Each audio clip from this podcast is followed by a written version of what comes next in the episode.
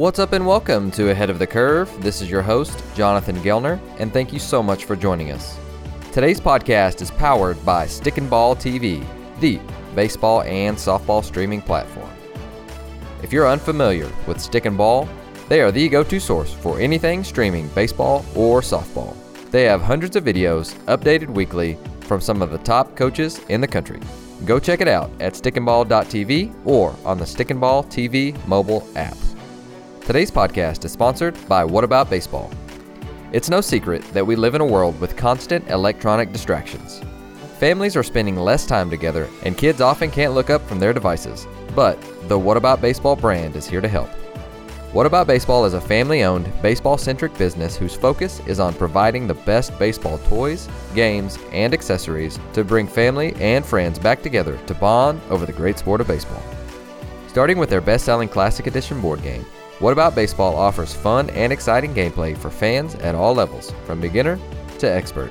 Whether you want to teach someone the basics of counting balls and strikes, or whether you are deciding if you should call the suicide squeeze, what About Baseball's Classic Edition board game is a proven winner and has the reviews to prove it.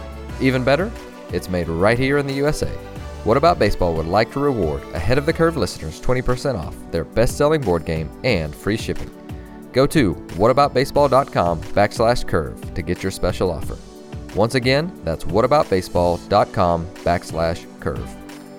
On today's show, we have on Larry Vucan, head baseball coach at Southlake Carroll in Southlake, Texas.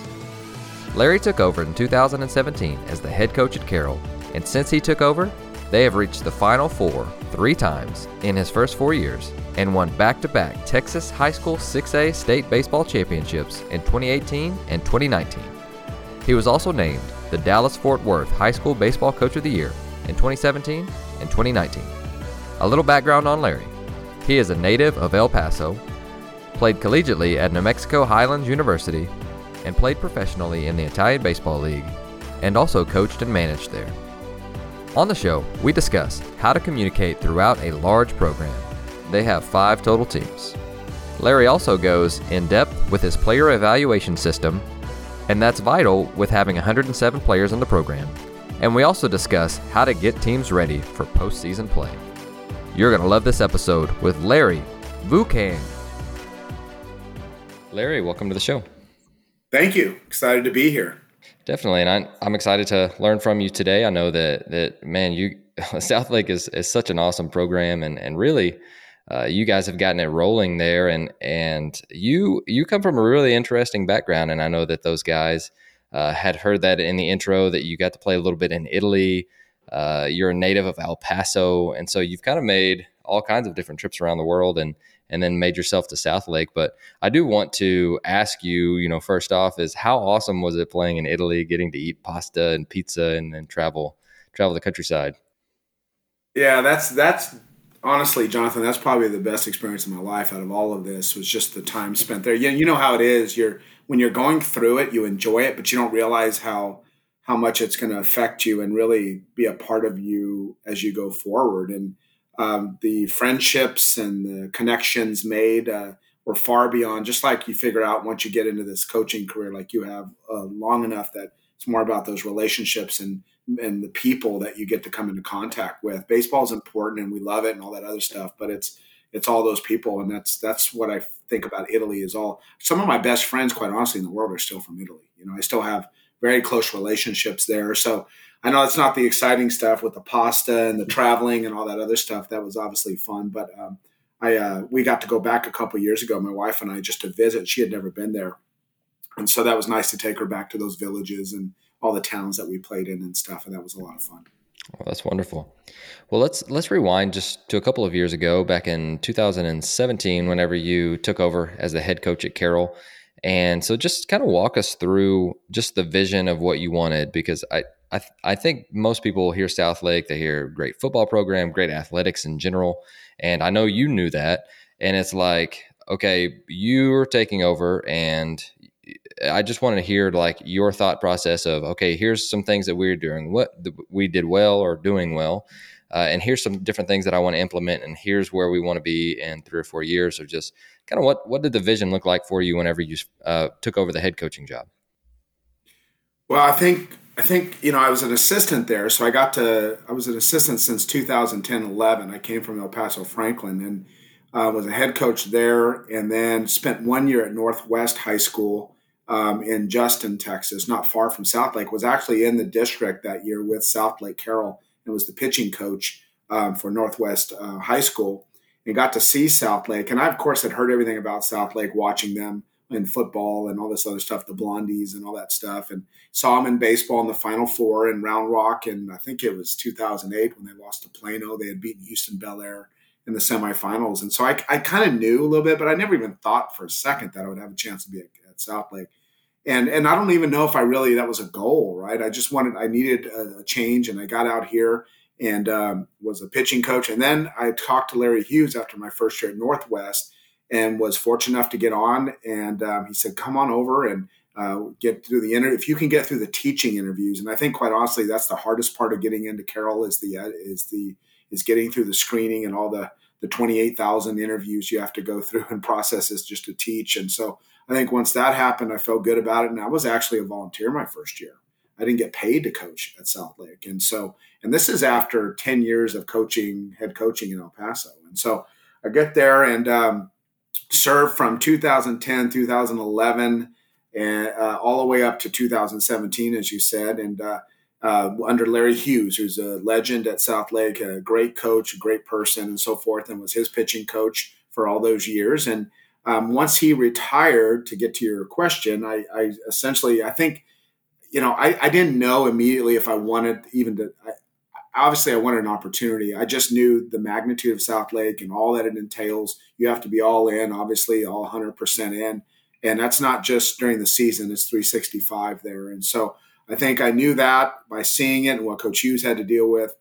And I just made a decision once it was opened up, I was going to take a shot at it. But you never knew. There were so many candidates that are applying for it and so forth. And so I, I had a plan. I, I was remember I was in California and waiting for my interview date and so forth and um, visiting and, and uh, enjoying vacation and then jotting down ideas. And I thought this time I'm going to really have a lot of fun. I really had fun at Franklin and El Paso as a head coach, but I was fighting myself so much. The kids were wonderful, the community was wonderful, but I was trying to be that hard nose all the time. And, and, and I don't know if I was really about building relationships. And one of the things I figured out if I was going to do this again, it was going to be my way. And I didn't have to, I didn't need to be a head coach to be fulfilled, is what I'm trying to say. And I had reached that point in my career where, where I felt really good about the classroom. I could have gone and done select and travel. And as you know, you can make more money doing that and so forth.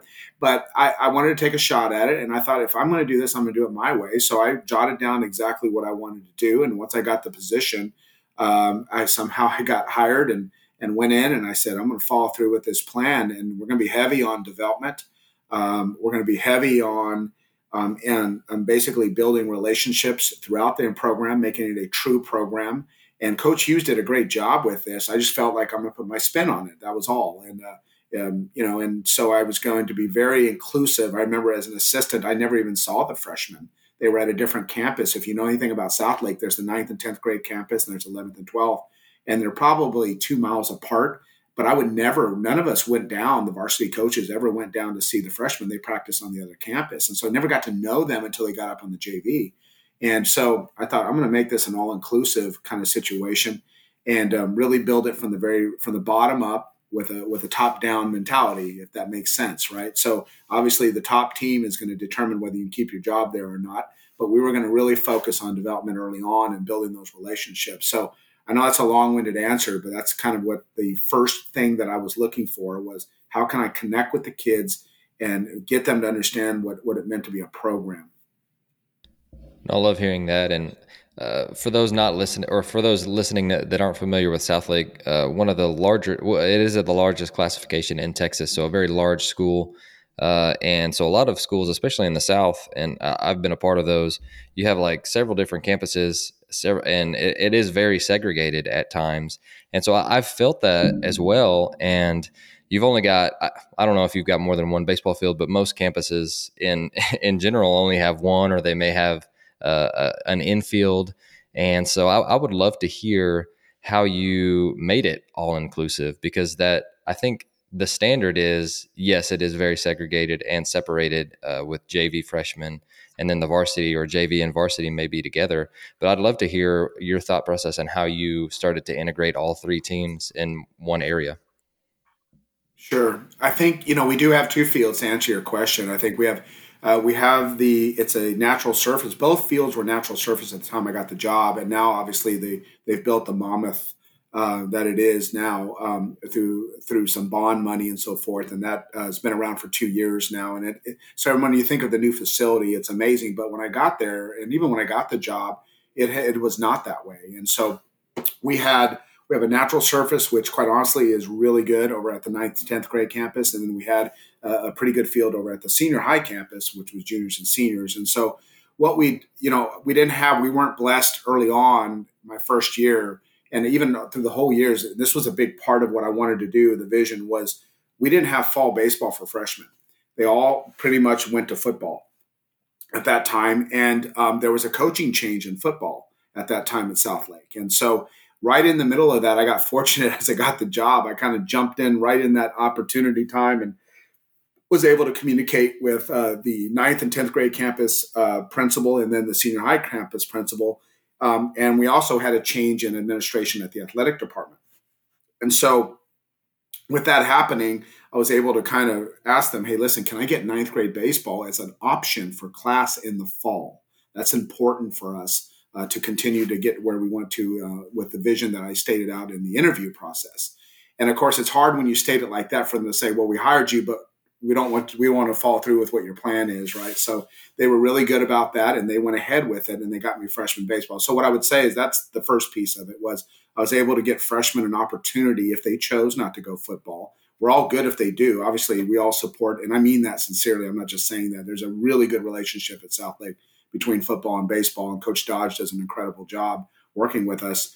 Um, and he he was fine. I mean, we we got the, we were able to get freshman baseball as an option, and so I think that was piece one. And so my first year, they were building the new facility at the senior high, so everybody was over at at the high school. And so I would do the freshman in the morning, and it would just be me because one thing they said, "Yeah, Larry, you can have the freshman baseball class, but we can't give you another coach. We can't we can't give you another coach for that block. You can have your assistants for the afternoon block, but you can't have them in the morning.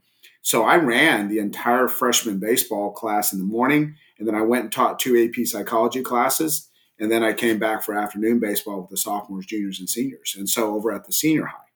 And so that that was a, that was tough, but I asked for it, and so I was going to invest in it, and I was able to kind of put the plan to work. And I think to be able to isolate, to get to know and connect with just the freshmen and me, and there was no other distractions, uh, there was a big, big deal.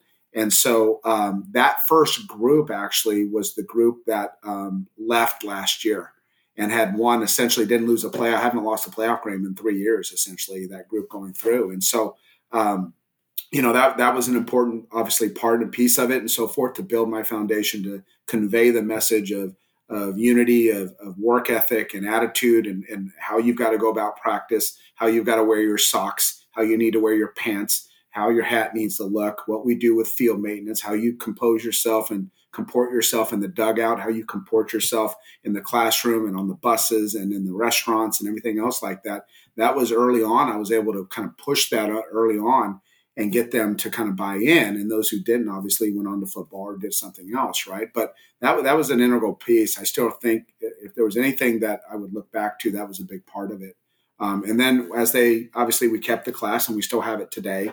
But now what we do is because we have the large facility, um, they flipped it now, and we all go in the morning, and so um, everybody goes in the morning. So I have freshmen through seniors um, in the morning and so we we start practice even like today. We started at, at seven fifteen, and they'll go till nine o'clock. And this is the fr- two freshman teams and the two JVs go. And then I I'm there in the morning, and I'll be honest with you, I have a great staff. I do most.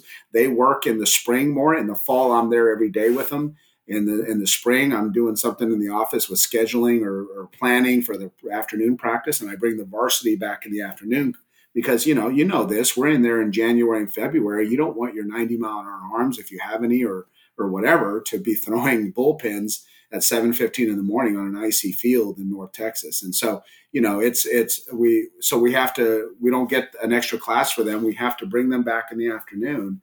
Um, so it's a seven to eight day. You know, you asked today at seven o'clock. I had just gotten here. You had said at six forty-five, "Hey, can you hop on?" I was like, "No, I'm getting there. I'm getting there." So I just got home, and so this is pretty much the day. I mean, it, it starts early and it ends late, and uh, you know, I'm fortunate to have an incredible staff, but we're all together and we're all at one complex now. We don't really use the high school field, the ninth, tenth grade campus as much anymore.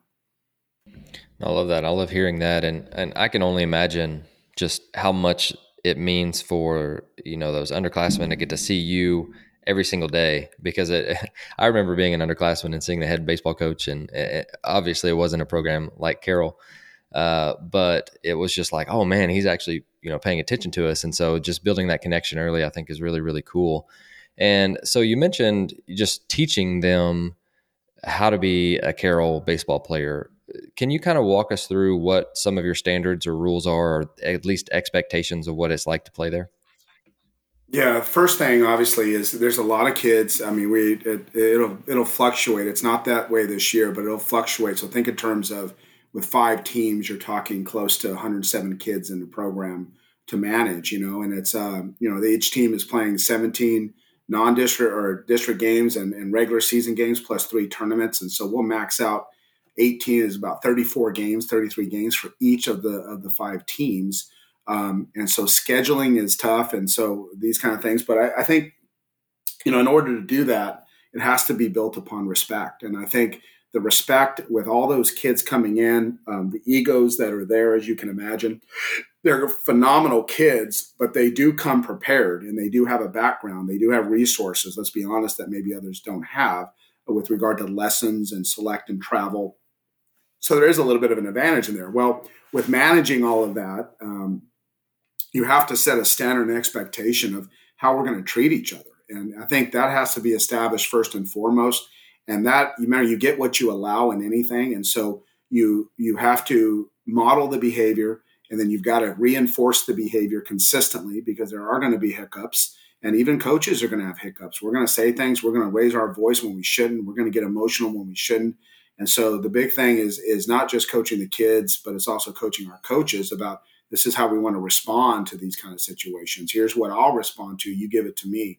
So and I'll take care of it from there. So I think a lot of it has to do with these kids walking in, and, and you know this. You you know enough about this. Carroll is is a unique school in a lot of ways. It, it's it's no better or any worse than any other high school, but it's a little unique with regard to such things. I don't know how Owasso is or some of these others, but it, the dragon logo and and South Lake Carroll in general, being the South Lake Carroll Dragon and the the logo and the scheme, the color schemes are the same for elementary, middle, and high school and senior high.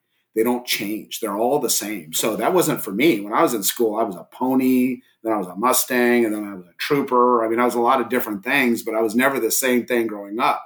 So a lot of these kids, most of them grow up, that's all they know. So that's a lot of that is a competitive advantage from a standpoint is they they work so hard to get into the program, be a part of it. So when you're asking me what are the standards, well, the standards set by the community and the expectations. I wish I could claim that I had anything to do with that. The only thing I can do is make sure that they're going to treat each other with respect.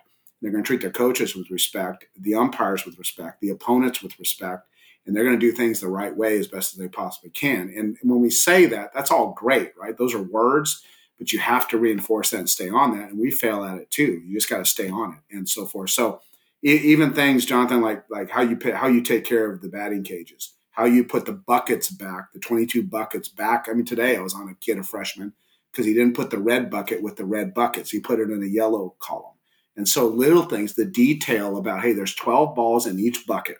When they're not machine worthy and the flaps coming off, that goes in the other bucket for soft toss Do you understand how this works? And he'd come, yes, sir. And he's just a little freshman and so forth. But it's it's that that attention to detail. And I hadn't talked to him all year. I had to ask who what his name was because I hadn't seen him all year. And um, you know, I was there for tryouts and so forth. But he's probably looking at me like, who's this crazy balding old man telling me about color of buckets and so forth. But I think that's established, and those are the expectations. And Um, but it was done with a soft tone and it was done with a smile at the end of it. And it's it's a connection and it's something that you know I you know if I'm remembering and I'm sure he's thinking about that tonight at dinner. You know those kind of things and.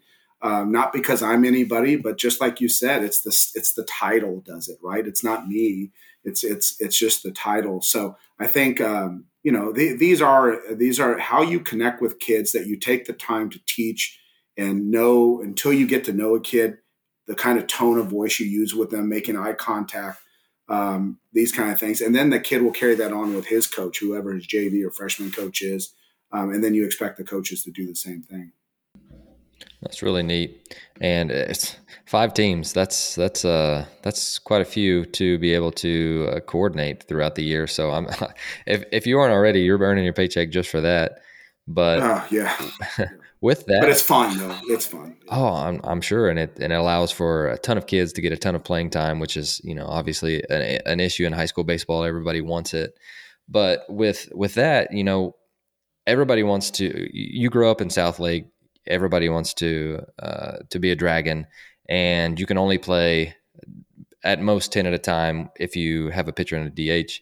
And so, walk us through kind of how that works as far as culture goes because you know they're you know they're excited about being there but then they get to you know the varsity level or JV level freshman level and they may not exactly go where it wants. How do you how do you kind of steer the ship the right way? Because I it, we may be in the time of year where a lot of us are going through that where you know the kids are frustrated because they're not playing at wherever they are or they're you know they're not getting the college looks or where eh, whatever it may be.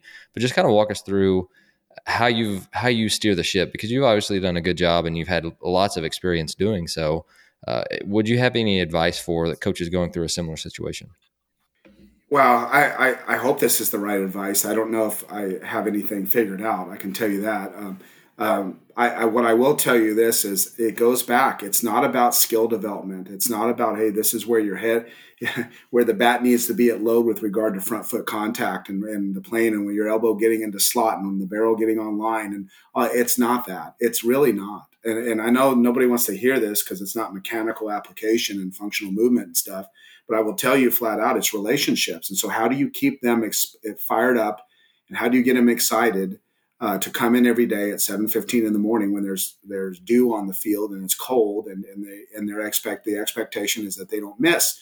Well, I think a lot of that is again is making connections, is is communicating with kids, smiling at them, letting them know, going over to a kid, being aware, just a sense of awareness in your own program that you look at a kid in left field. You know, I took the time to talk to that kid today and smile at him at the bucket stuff, and and um, you know, it, it's it's being able to go over and watch a kid and maybe you see that he doesn't drop step well on a fly ball and he hasn't played. And I see the stats on Monday morning. I have to get a report from all of our coaches every Monday morning um, about the week previously. And so I get their stats. They have to write me a little bit of a summary on on what they're thinking with regard to players and personnel and so forth. And then I go through the GameChanger and look at kind of match it up in the mornings and so forth. And so I, will look at a kid and I'll take a highlighter and I'll go through his name and see, man, this kid is – you know, he's oh he was oh for his last 18 and I look at it and maybe he hasn't had a, he hasn't played in the last three games and of course I know why because he was 0 for 18 so I'll, I'll, put on a little little card hey go visit with David Johnson okay? And so if I walk out there I'll go out to left field and I'll see him out there and he's not sad or anything it's not like that but I'll go up there and communicate with him and stand next to him and say hey bud we're so excited you're part of this program. We can't wait. You're going to be so good. It's just taking time I know and I know you're frustrated, but you just stay with it. Who? What's your plans this summer? Who are you going to play with? Uh, what's your plans with weights and conditioning to get stronger? What are you excited to be a, a Dragon baseball player in the future? Because we sure are. Those kind of things. And it's a two minute deal, and then and then I walk off, and, and I've gotten some answers from him and so forth. And so I I don't know if that always works. Uh, you you can still have kids that are down and maybe move on to other programs. There's there's no doubt, but I know that if I was a kid, I would want that, and that's what I'm going to do. Okay, so I think taking the time to do that, and and, and I still fail at that. I mean, I, I can tell you over the last three weeks with this COVID thing, it's been it's been even crazier that I haven't yet gotten out to connect with the freshmen in JV as much as I want to this year as I'd like to. And so and uh, so I I would tell you the advice I would have is the smallest guy you think in your chain is the most important one, right? Is build it from that standpoint. And just the little things of connections goes a long way because now you've made that kid's day and he'll go talk to another kid and he's going to rub off on the kid and say, Hey dude, let's go, let's go after school. We don't want to practice after school. Let's go get extra hitting in the cages at the high school. Let's go do this. And you've lit a fire now and that fire starts to build around and others come into the fire. And so I think that keeps them coming back. I think part of our issue is with regard to like varsity, we've got 34 kids on the varsity and only nine, like you said, 10 or 11 are playing and maybe 13. But you that's where your developmental program comes in. That's where your BP. You have to be creative with your batting practices. You can't hit everybody, or else practices would be four hours, right? So you got four groups of four. You want to be in the top 16, but that's where you identify every day. You take metrics on HHBs every day, just like we do in the fall, and say, hey, man, you're killing it here. So it just takes a couple managers who are in the cages with with you where you're not getting live BP that are taking HHBs and Jonathan wins HHBs in the cages. He's not getting live BP. He's not playing a lot, but he wins the last two days. He's won the HHBs off of the curve right-handed curveball machine and off the plus fastball machine and off front toss. And we take those numbers and we say, hey, Jonathan, hey, jump in. You're one of the 16 today. And, and so the kid feels like, God, it's worthwhile to excel and to do well, um, that the coaches are going to see this. And, and, we miss it too. I mean, we get the numbers, and there are times where we, we do miss it, and there's no doubt. But we try to do the best we can to identify those guys, and we always keep a spot open to pull somebody in to keep them motivated um, as they go through the season because it does get long. I mean, there are, the last three years we've been going well, two years. COVID stopped that, but it was 2017 we're in the final four. 18 and 19 we won it. Um, we felt like we had a chance to three-peat last year before we got broken up but who knows what would happen but the point is is that we start january 28th like you all probably do in oklahoma and then you go for us it's a beat down to get to the state tournament. It's all the way till june 7th 8th or 9th right? So think january to all the way to june and the weather changes, graduation comes, prom comes, all these things come, and to keep 34 kids and 17 or 18 of them that haven't played since the tournament season, it's it's difficult. So you you've got to do other things other than baseball. You got to know about their brother and sister. You got to know what their plans are for college. You got to know about hey, um, you know, thanks for this, thanks for the community service you put in, this, this, and that, and you've got to make those relationships valid and livable so that they they want to come back. No, I love that. I love that answer. And uh, you know, for me, being an assistant too, it's it's a little bit different than than your situation as the head coach. But I, I think I've really tried this spring to do rectify a wrong of mine, which was really focusing on the guys that are playing, and instead trying to find those situations of where guys are disappointed, like the senior that's not getting the playing time that he wants, or the the guy that's hurt who's not really getting included in all of the different stuff, and then just being present next to them, like not trying to have a conversation about really anything other than baseball, but just checking in on how they're doing. I think that, you know, as an assistant, that is a great opportunity for all of us to be able to do that. And and again, I, I love uh, it, it. It does even mean more from the head coach, uh, from the from that perspective too. But just as a way of, of us as assistants trying to trying to do a better job of, of looking for those situations and being aware uh, because you've got so much on your plate but another thing that I wanted to uh, really dig into as, as much as possible was you're developing a player evaluation system. And you previously mentioned uh, 10 or 15 minutes ago that you have 107 players in the program. And I, I just, man, that, that's just unimaginable of trying to figure out, okay, who are our best nine in any given day? And I'm sure you know the top three in the lineup. You I still haven't figured it out. Trust yeah. Oh man, it's uh, walk us through what you yeah. what you do and how you've developed that system. Well, I developed it at Franklin only, and initially I developed it in El Paso. And, and this is one of those things when you're asking me about the standard I was going to set, what I was going to do if I got the job at Southlake. And so I, I just was going to do it my way. And I think one of the things at Franklin that we developed, it was for the wrong reasons, quite honestly, when I developed the program, and it was a, a just a small piece of what I do now with the with the evaluation system. But when I developed it there, I just I just knew we had to hit BP every day, and I knew we had to defend every day, live off the bat, and I knew that um, I wanted our base runners to get looks every day off of the base with reading outs, whether it's less than two outs, one out, what you're doing on a ball hit to your right at second base versus left, how to read line drives off the bat, all these things. And I wanted to find a way to calculate, to take it down and jot it down and have my forms and then put it all together. And then every Monday put it up so the kids could see and figure out a percentage system and all this other stuff. So I went out and got managers to do it for me at Franklin, but it was for the wrong reason. It was so that I could, I, I had gotten a lot of, of emails and, and consternation from parents that year because I was not a communicator. I had to learn to be that. I was the gruff coach who said it's my way or the highway, and that's what I had learned, and I thought that's the way it was. And I thought I'm I'm in charge now. I'm in charge, you know. And and I realized very quickly that all that does is get you removed from being in charge if you're not careful, right? And so I think I, after learning from that, I started to think, man, what I want to play in my program, and that's actually what my wife asked me at the dinner table because I was miserable after my first year, and she goes, "Why do you do it then?" And I was like, "I don't know the why." And I had to really think about that. She goes, "Would you want our son to play for you?" And that's that hit me, and I was like, "Wow, um, interesting." And so I, of course, rubbed her off and said, "Of course I would." But then when I walked away, I was like, "Man, I don't know if I would or not," you know. And so I I developed this system as a way initially to combat against the parent who asked me about playing time or JV. Why are they on JV, not on the varsity? And how do they get into this? And you know, my son's an all-star in select and travel and can't even make your varsity. That says more about you than it does him. And you know, all these questions you would get and so forth. And so that's what it was. And so I had to figure out a way how to get it done. Um, and so I I went out and got managers. and I basically got girls and, and guys who didn't want to take PE class and got them a PE credit. And I walked into PE class and asked Flo Valdez, who was the PE coach at Franklin at the time, and say, Coach, do you have any that I can talk to that might want to do this?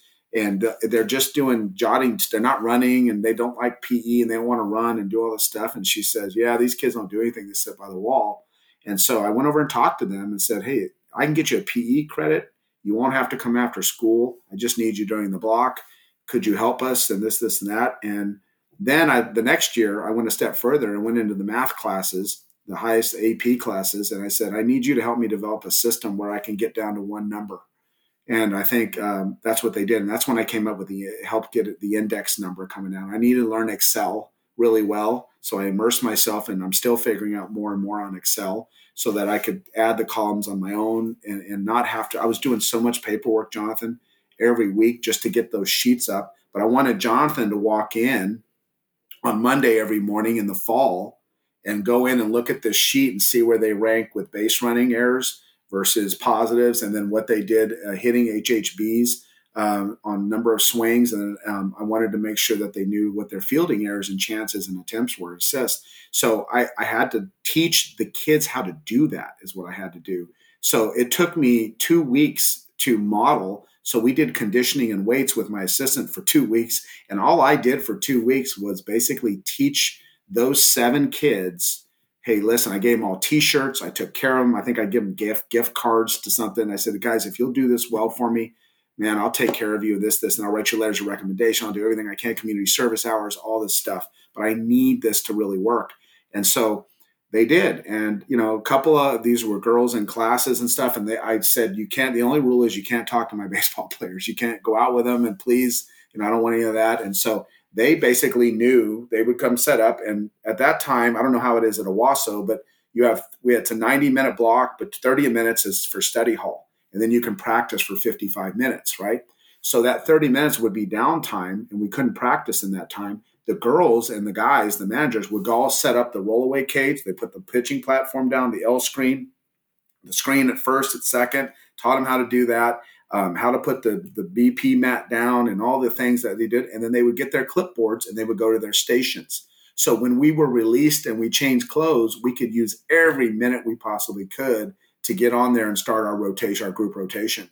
Where and they knew. So a couple of them were in charge of the HHBs. Some were in charge of just watching the middle infield. Some were in charge of just watching the corner infielders. Some were in charge of watching the outfielders. And then we had those in charge of the base runners. So it's pretty extensive by the time we got it. And they were stationed all over the field so they didn't get hit by flat by fly, fly balls and so forth. But they, it was a tally system, Jonathan. That's all they did is they tallied basically mistakes versus positives. And on the pitching side, I would say I would throw BP every day. That's why I don't have an arm anymore. I got these great assistants to throw BP, but I threw every day in the fall, and I made them use wood so that I could really tell whether they were squaring up the pitch on the barrel versus on the knob and the handle. And so we got the El Paso Diablos to donate. The Chicago Cubs donated out of spring training. Guy from El Paso was the equipment manager, and after spring training broke, he sent me like 50 bats. So we just use wood. We just use wood, and so they tallied up and tallied up, and every Monday. And then I thought, man, that's all great, but how am I going to get down to how am I going to really know? Well, when it changed for me was when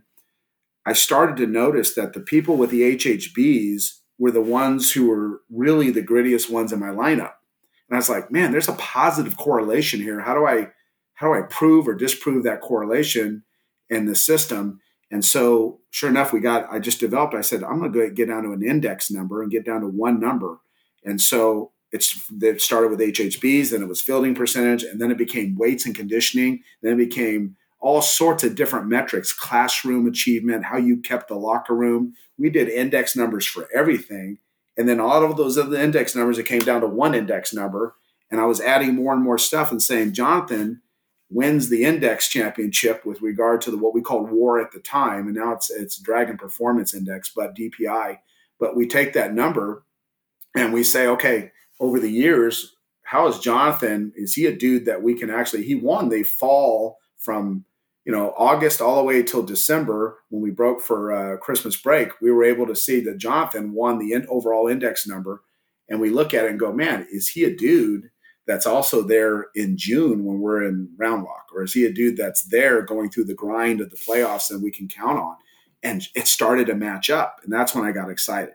And I was like, man, there's something here with this. And so that's when I basically bought into the whole darn thing and started developing more and more of it. And it became what basically what it is today. No, I love hearing that, and, and I love your process too. But I, I'm trying to imagine this, and maybe you can paint a picture for me. So varsity's 34 guys. I'm sure you have some pitcher onlys, but yes. So you guys do defense, base running, and hitting groups every day. And I'm assuming you're going, you're rotating off of the hitting groups. How many rounds and how many opportunities do they get? Okay, now this is what what I'm talking about with the evaluation system is primarily in the fall, right? To get down to find out who my 34 are and then who my 24 are for the JV black and 20 something for the JV green and then the freshman red and yellow. So once that, then that helps me make cuts because there's probably 60, 70 kids that we don't keep around that have come out, right? So that helps me get done that and to pick who's on what roster. You know, you know how this is. There's some juniors that don't make varsity that are pretty good that you put down on JV and a lot of that has to do with the development in the fall. In the spring, we don't do the war or the DPI in the spring. It's been developed, and and now I, I don't want them focused on that kind of stuff. I want them focused on skill development and going through it. We still hit, obviously, we hit live every day, but there isn't the emphasis with regard to the people around tallying everything up. We don't tally in the in, in the spring. This is our game season, so we break up basically everything we do into the different seasons. We have uh, the fall off season program, which we do daily. Then we have the fall uh, league that we do that you probably do at Owasso as well, where you have a fall league that you play probably Jenks and all these different schools in and so forth and that kind of stuff. And then um, and then we have the uh, the spring season starts, and then we have uh, the tournament season, and then you get into the district season, and then you get into what we call championship season, right? And so, which is that push for uh, an opportunity to have a chance to get to Round Rock. And so, you know, the, these are all these seasons broken up, and each one of them has a different component element to it. Um, and so, in the spring, the element is, hey, listen, we're going to play baseball. This is when we get to have fun and play baseball. And um, you know, it's it's more with regard to strategy and what we're doing on scouting reports. It's not going to be the the HHBs and the index numbers at that point. I mean, you and you know, this GameChanger tells us all that. Right, right. I love that. So let's let's rewind a little bit. So you've really outlined most of the fall for us, and uh, and I thank you for doing that. So you guys start. I guess you've got them in, in the block schedule, which is uh, for most an hour and a half, and I think you mentioned that. Uh, you get them January one, and then January twenty eighth, you can start practicing after school, and then you start scrimmages in like two weeks, I think. So I want to know. So you get you get them back from winter break, and you're you know first week of January you've got them for an hour and a half, and then you get to the end of January you've got them for a little long, a little bit longer. But within that month period to the month and a half period, what are the things that you're like, okay, we've got to have X, Y, and Z done before we get to scrimmages, or X, Y, and Z done before we hit tournament season uh, in the middle of February?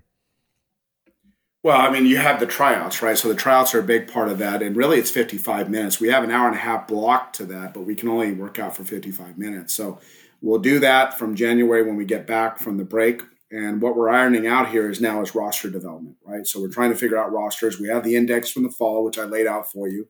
We have those numbers. And then when we go through, we're getting now a different flux of kids that we didn't have in the fall that went through the DPI because they're in football and football around here goes pretty late too. And so they come late, and especially this year, so they come flowing in after the break. And then you have the basketball kids a little later, and the wrestling kids a little later, and so forth. And so they come in. And so you have to integrate them into the practice scenario, and their time is very limited. Their window is small to be able to make a roster, right? Unless they've established themselves and they've been returners or they've been on the varsity and they've made an impact, these kind of things, and you already know about them. But so really what we're trying to do in that time period when we come back jonathan is to is is roster development right? Is to figure out okay we've got we're playing three tournaments and we've got you know we know we're going to play six games in each tournament a doubleheader each day thursday friday and saturday. We're going to play 18 uh, games prior to the time that we really got to be ready to go for district season for our first game right? And so we schedule very hard. So if we've got 34 kids like this year we had we scheduled at uh, we had the first tournament with the Rangers at the ballpark in Arlington, which is Globe Life, and we had IMG Academy there. They came even this year. Um, we would have had the California schools, um, Mater Dei, and we would have had um, Orange Lutheran and some of these others. I think Mater Dei was coming. I know for sure Orange Lutheran was coming. JSerra, some of these other schools, and the Phoenix schools, Hoover, Alabama, which is an incredible program. Uh, Parkview, Georgia, I think had said no, but they were going to come next year. So we're scheduling all these these high level tournaments, and then week two and week three are difficult. You schedule hard, and it looks like that because if you got 34 kids on, and Jonathan is the second string shortstop in your viewpoint based on what you've evaluated.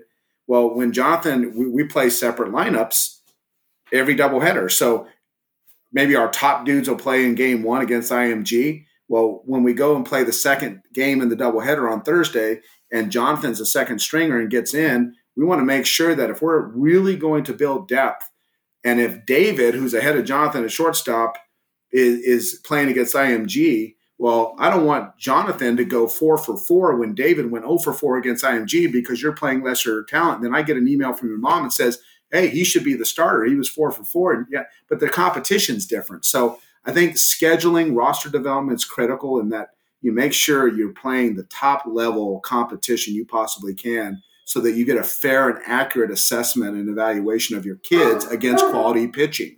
And that's a big, big part of it. So you're asking me what, what's on my mind with regard to developing and laying that out. It's it's really about how can we schedule? Are these guys competition ready? And yeah, they may be the second guys, but they're to play. They're to play nine of the 18 games. They're to get in and play, and we're not to worry about results as much at that time.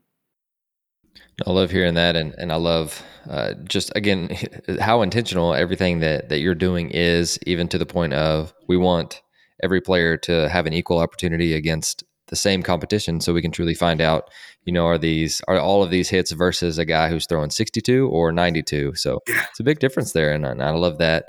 So during the season and this is something that that i've never really experienced as a head coach of just kind of seeing uh, and, and, you you know as the assistant you have all the answers and i think all all the assistants out there have gone through that of where hey we would do things differently you go through the season and you are trying to figure out when to push, when to pull, how much to do team defense versus how much we need to be lifting weights versus how much we need to be getting them in bed early and trying to have a feel for that. And just give us some advice in regards to that because it, it's a really open-ended question and it depends on the team, on the game, on the on the year, on the time of the week, uh, which season that you're in. You mentioned three of them, but just I would love to hear your thoughts on developing a feel for that. Yeah, I think I think a lot of that. It, I will tell you, there's not a one way fits all. Okay, so I'll tell you that. I'll give you an example that may help you um, answer it directly, what you're asking is like today, for example, we lost last night to a very good Keller baseball team that has now taken over first place and we're in second place, right? And so um, today we came in and we don't play again until Friday, our next district game. And so we are we came in today and we we're we know our plan. Our plan today was to be proactive. It's been this way for a while, but it's changed and adapted. It's dynamic, not static. And what we what we do is we do plate workouts, right? We're trying to get them healed. We're extreme stretching. We do some long toss to tolerance. Um, and then we get into the weight room and we do what we call our plate workout, which is is designed essentially more to be more of a you know a, of aerobic kind of mentality with 45 pound weights uh, that we do different exercises and go through a, a, circuit with that. Well, there was a there was a feeling last night after we lost amongst myself, and I had to really get with my assistants and primarily with Coach Whiteley, who's our pitching coach and top assistant. You know, I was on the phone with him this morning and and going back and forth. I know this is our plan. Do we need to scrap that after last night?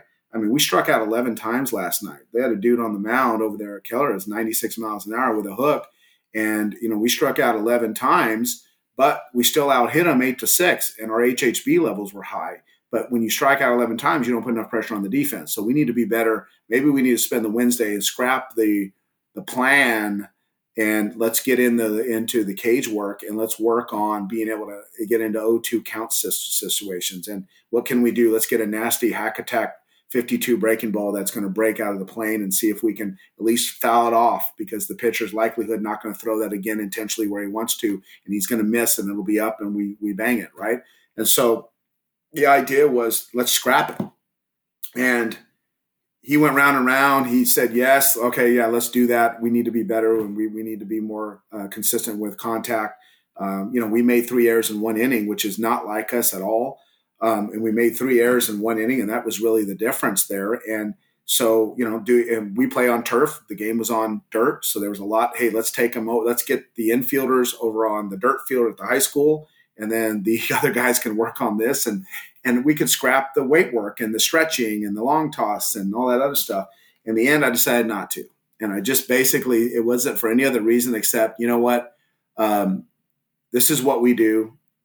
Uh, if we really felt like we weren't playing well, our kids' attitudes weren't good, it's a pulse and a feeling, um, then I maybe would have done it. But I just felt like, you know what, the kids are in this groove. This is what we do. And if I show panic, and I try to change things, they're going to feel that.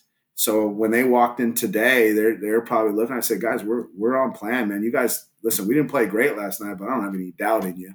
I said, so let's just stick to the plan and we'll get after it. Then Thursday, when we come back tomorrow, we'll get into a, a little longer practice and preparation. We'll do our scouting report, get into preparation for a very good Keller Central team on Friday. And so, you know, I think, and we did. We went through our workout, but I, the point I'm trying to make is there's consternation in that as well. Even doing this for 30 years, um, and and even being in a place like Southlake, you still you question a lot of things, and so it's never going to go away. But what I would tell you is the the more experience you get, the more you have a feel for. And this is where your leaders come in on your team, right?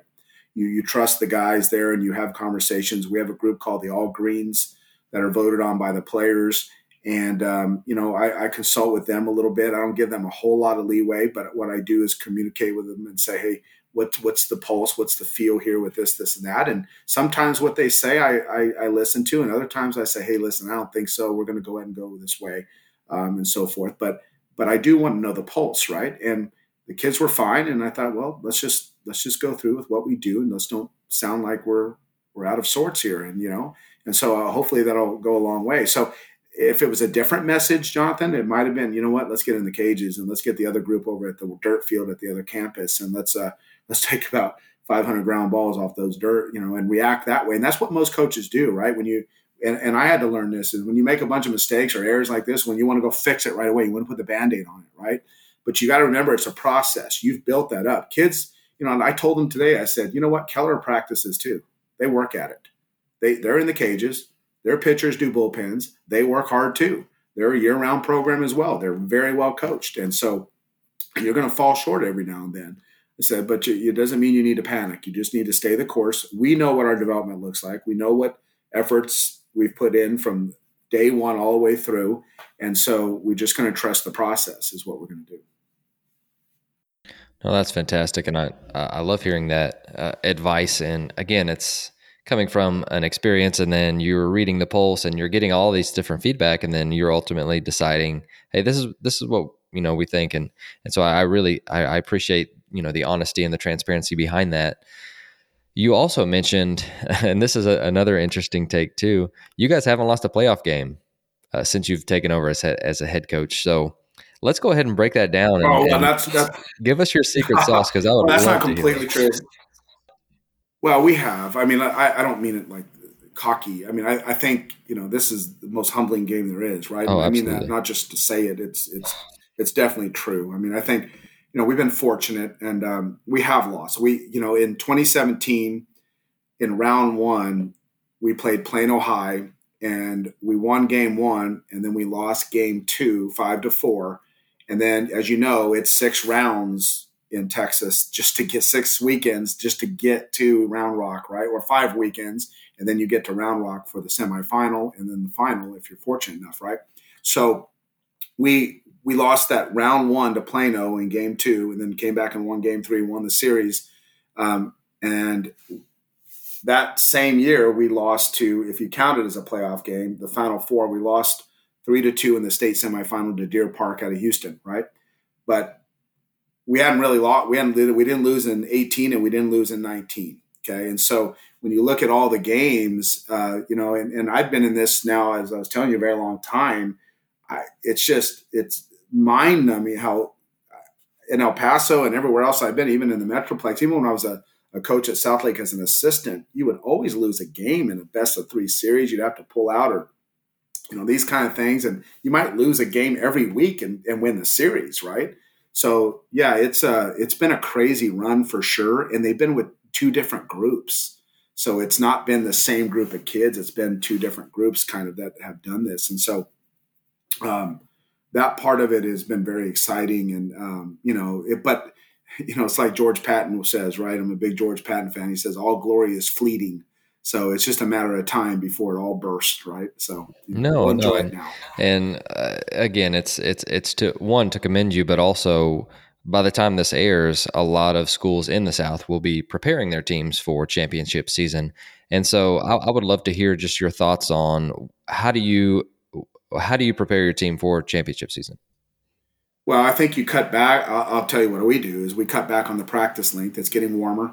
Um, and I think what we do is we get it more into group rotation. Um, we we try to make it a lot more fun than than than just laborious. You've got kids who now that haven't played in a long time. As going to the earlier part of this podcast, you were talking about well, how do you keep those kids engaged?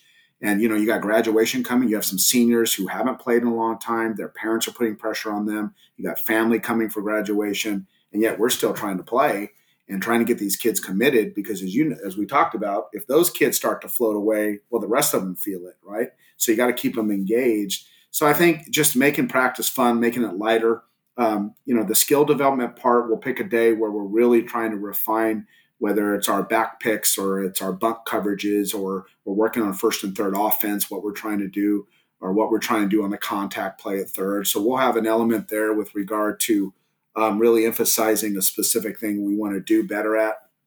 But then it really revolves around group rotation in our BP system because we get a lot of work. We get live look off just BP. It's not a normal BP situation where guys are, we don't shag. We don't ever shag. I mean, there, there's three outfielders out there, and the POs are on the warning tracks, and they stay away from the outfielders.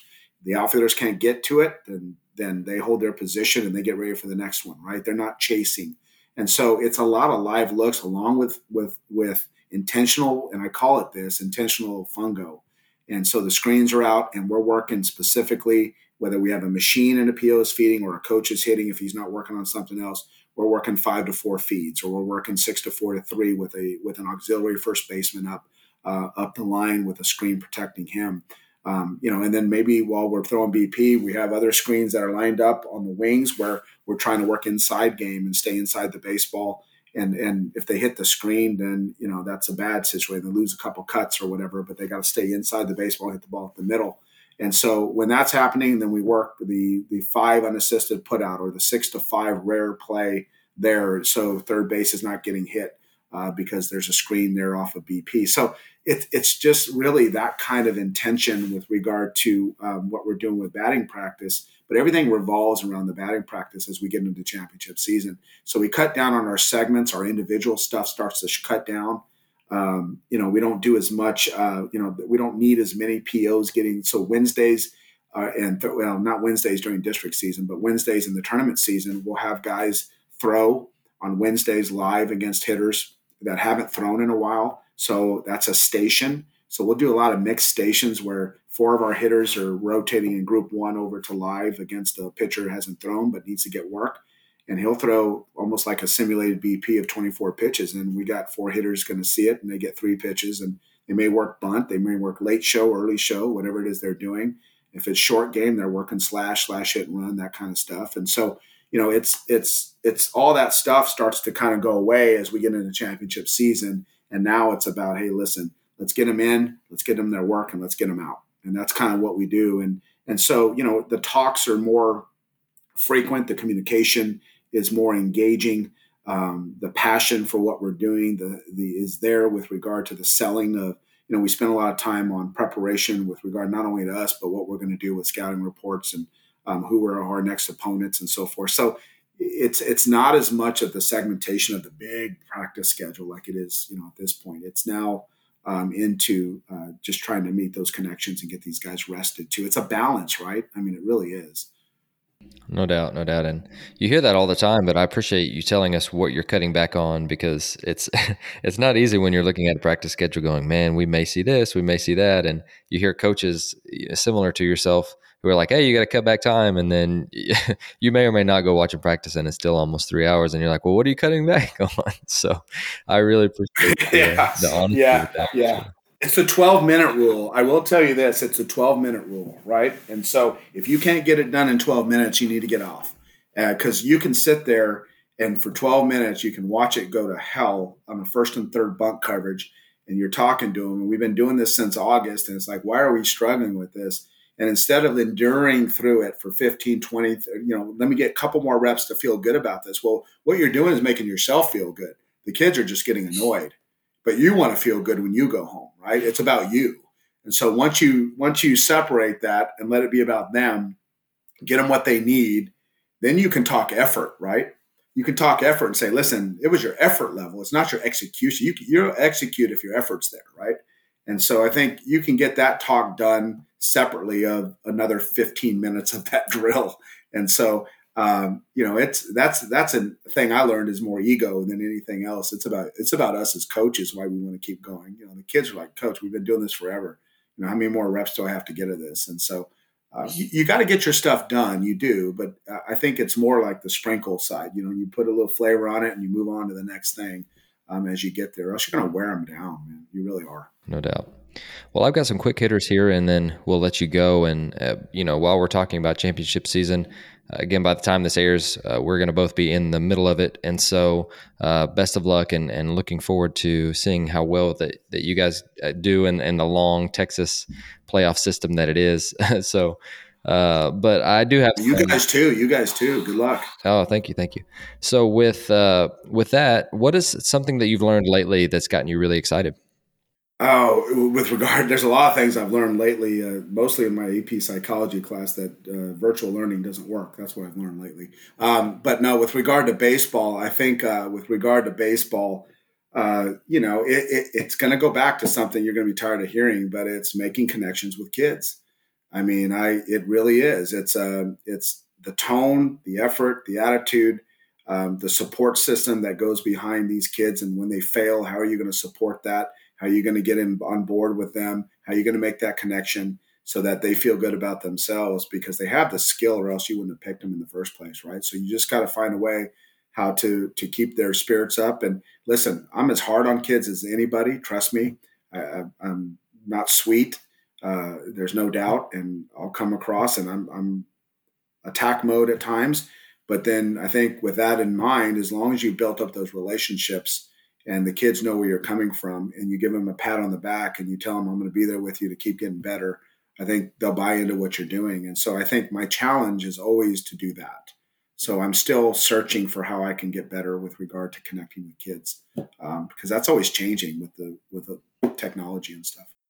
For those familiar with finite and infinite games, I feel like that one is is an infinite one. It's ever changing and it's a never have arrived one for sure. So next question I've got for you: What is something that you have changed your mind about? Oh man, I thought virtual learning was going to be a good thing. It's not. Okay, so I will tell you that in the classroom. I know I keep going to that because that's what's on my mind. Well, I mean, I think with regard to baseball, I think um, you know, there's a lot of things. I, last night, I thought it would be nice to to allow my my varsity team to get BP on the field, and we had a JV scheduled game there, and it was going to make us have to hit BP in the cages, and I wanted to go through my rotation, and so I quick challenged and changed my JV game over to a city park and um, I realized within probably an hour that that was a mistake because not only, you know, from some feedback I got, why are we not playing at the senior high and this, this, and that from parents? I thought, well, I sit there and talk about connection and about value of every team, and I'm sending them off just so my guys can get BP. So I think I changed my mind about that. Uh, in the big picture, I think I I've learned that I've changed my mind about like what we talked about with regard to length of practices. I've changed my mind about uh, regard to short game and how to utilize uh, the bunt in the day and the age of the composite, the kind of bats we're using these days. Um, I, I, value that much more. So the emphasis on that. I value much more uh, the extreme long toss program that we've implemented. I've changed my mind on that. I was not a huge long toss guy for a long time. I'm definitely on board with that. Um, I'm definitely on board and changed my mind with regard to the use correctly of weighted balls for arm development. Um, so there's quite a bit that I've changed my mind on, to be honest with you. Sure, that's a great list. What is a drill that your players love that we can steal from you? I don't know if you'd have to ask the players if they love all the drills, but uh, you know we're we're really drill oriented in the fall and the early spring, um, and you know I think I think one of the drills we do, I tell you here, I tell you what, I'll tell you what I love the best because I think it pays the most dividends. I don't know if the kids would love it the most, but I think the one that I love the most and the kids fake it at least well with me and smile. Yeah, it's great, coach. But is our base running drill when we put an L screen up and we have a coach throw from 35, 40 feet and we have a group that's hitting. And in that group, there's a runner on first, second, and third and we have a defensive group out there at all positions. We're playing it live. They get one pitch. The hitter is hitting uh, hit and run. The, the, runner at first base is working hit and run with the hitter. The runner at second is working tag halfway, or he's in hover mode, trying to figure out whether to tag or go on the on the ball based on his reads of the outfielder. And then the runner at third is working what we call red or gold, on ground balls and we move the infield in halfway or back and they have to read what's going on there on down angle line drive or fly ball to score. But the runners are they're working all independently of each other so the bases aren't loaded for each of the runners. And the outfielders are changing their cuts from cut two to three and that the runners that run 90 feet have to read that. The hitter hits the ball off the hit and run and he runs around first. And makes his banana route and has to really attack second and drop his hips and slow down and be able to get back to first and read the throw. So I think that that drill is a 12 minute segment that I absolutely love, and it's paid dividends for us uh, with regard to our because I think that's really what has been a difference for us. If I had to tell you anything, it's been how we run bases and quite honestly how we how we um, steal bases. I mean that's a big part of it. I love that. Thank you for sharing. And then finally, what is a resource or book or program that has really shaped you as a coach or something that you recommend to any of our listeners to go out and, and better themselves? It could be psychology or baseball or, you know, head coach or just person, whatever you want. But what, what is something that comes to mind? Well, the most important book to me, you know, it's always by my bedside, and I've, I've had it for a long time. I'm not going to tell you I read it every day or anything like that, crazy, but it's when I wake up, it's there. Um, it's important to me. Is Lincoln on leadership? Um, it's just a small little book, but again, it's Abraham Lincoln on leadership, and to me, it's the epitome of humility and and just goodness, right? Just how to treat people Um, he didn't. He wasn't perfect at either. Like I'm definitely not. But he loved people. He wanted to communicate with people. He wanted to invest in people. And I thought um, he valued and saw people as an asset to a to an organization, and didn't see himself above that. And that it was a collaborative approach. And I think that has always been something that um, I've admired and in reading his stuff and reading that book and going through excerpts. There's excerpts I'll take all the time from that. So that's one. I think anything to do, quite honestly, with B.F. Skinner and operant conditioning, uh, being a psychology teacher, I think I love that the how how you condition based on reward and punishment and reinforcement. Um, what are the methods to use in certain times with regard to development of the of the young brain and the kids that we coach? What is best for them and how that's constantly changing with regard to um, technology and to parenting and all the other things that go on. Kids are different. They're not different, but they are, if, if that makes sense with regard to their stimuli. So I think anything to do with uh, with B.F. Skinner and um, you know goes a long way too.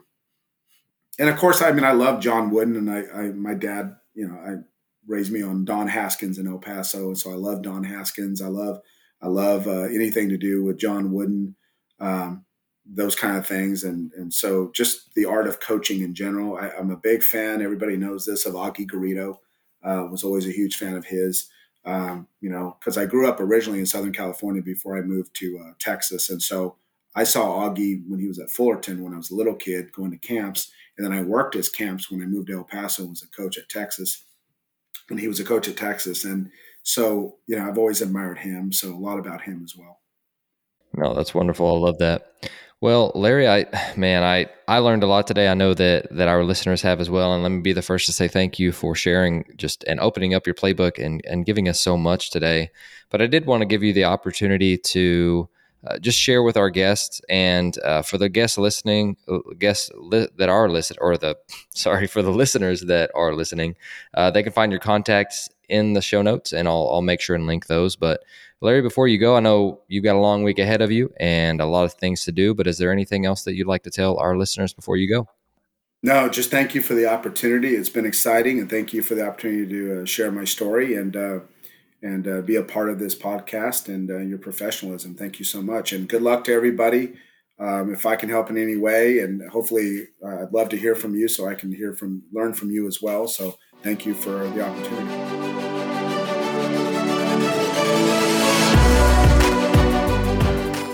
Thank you for listening to Ahead of the Curve.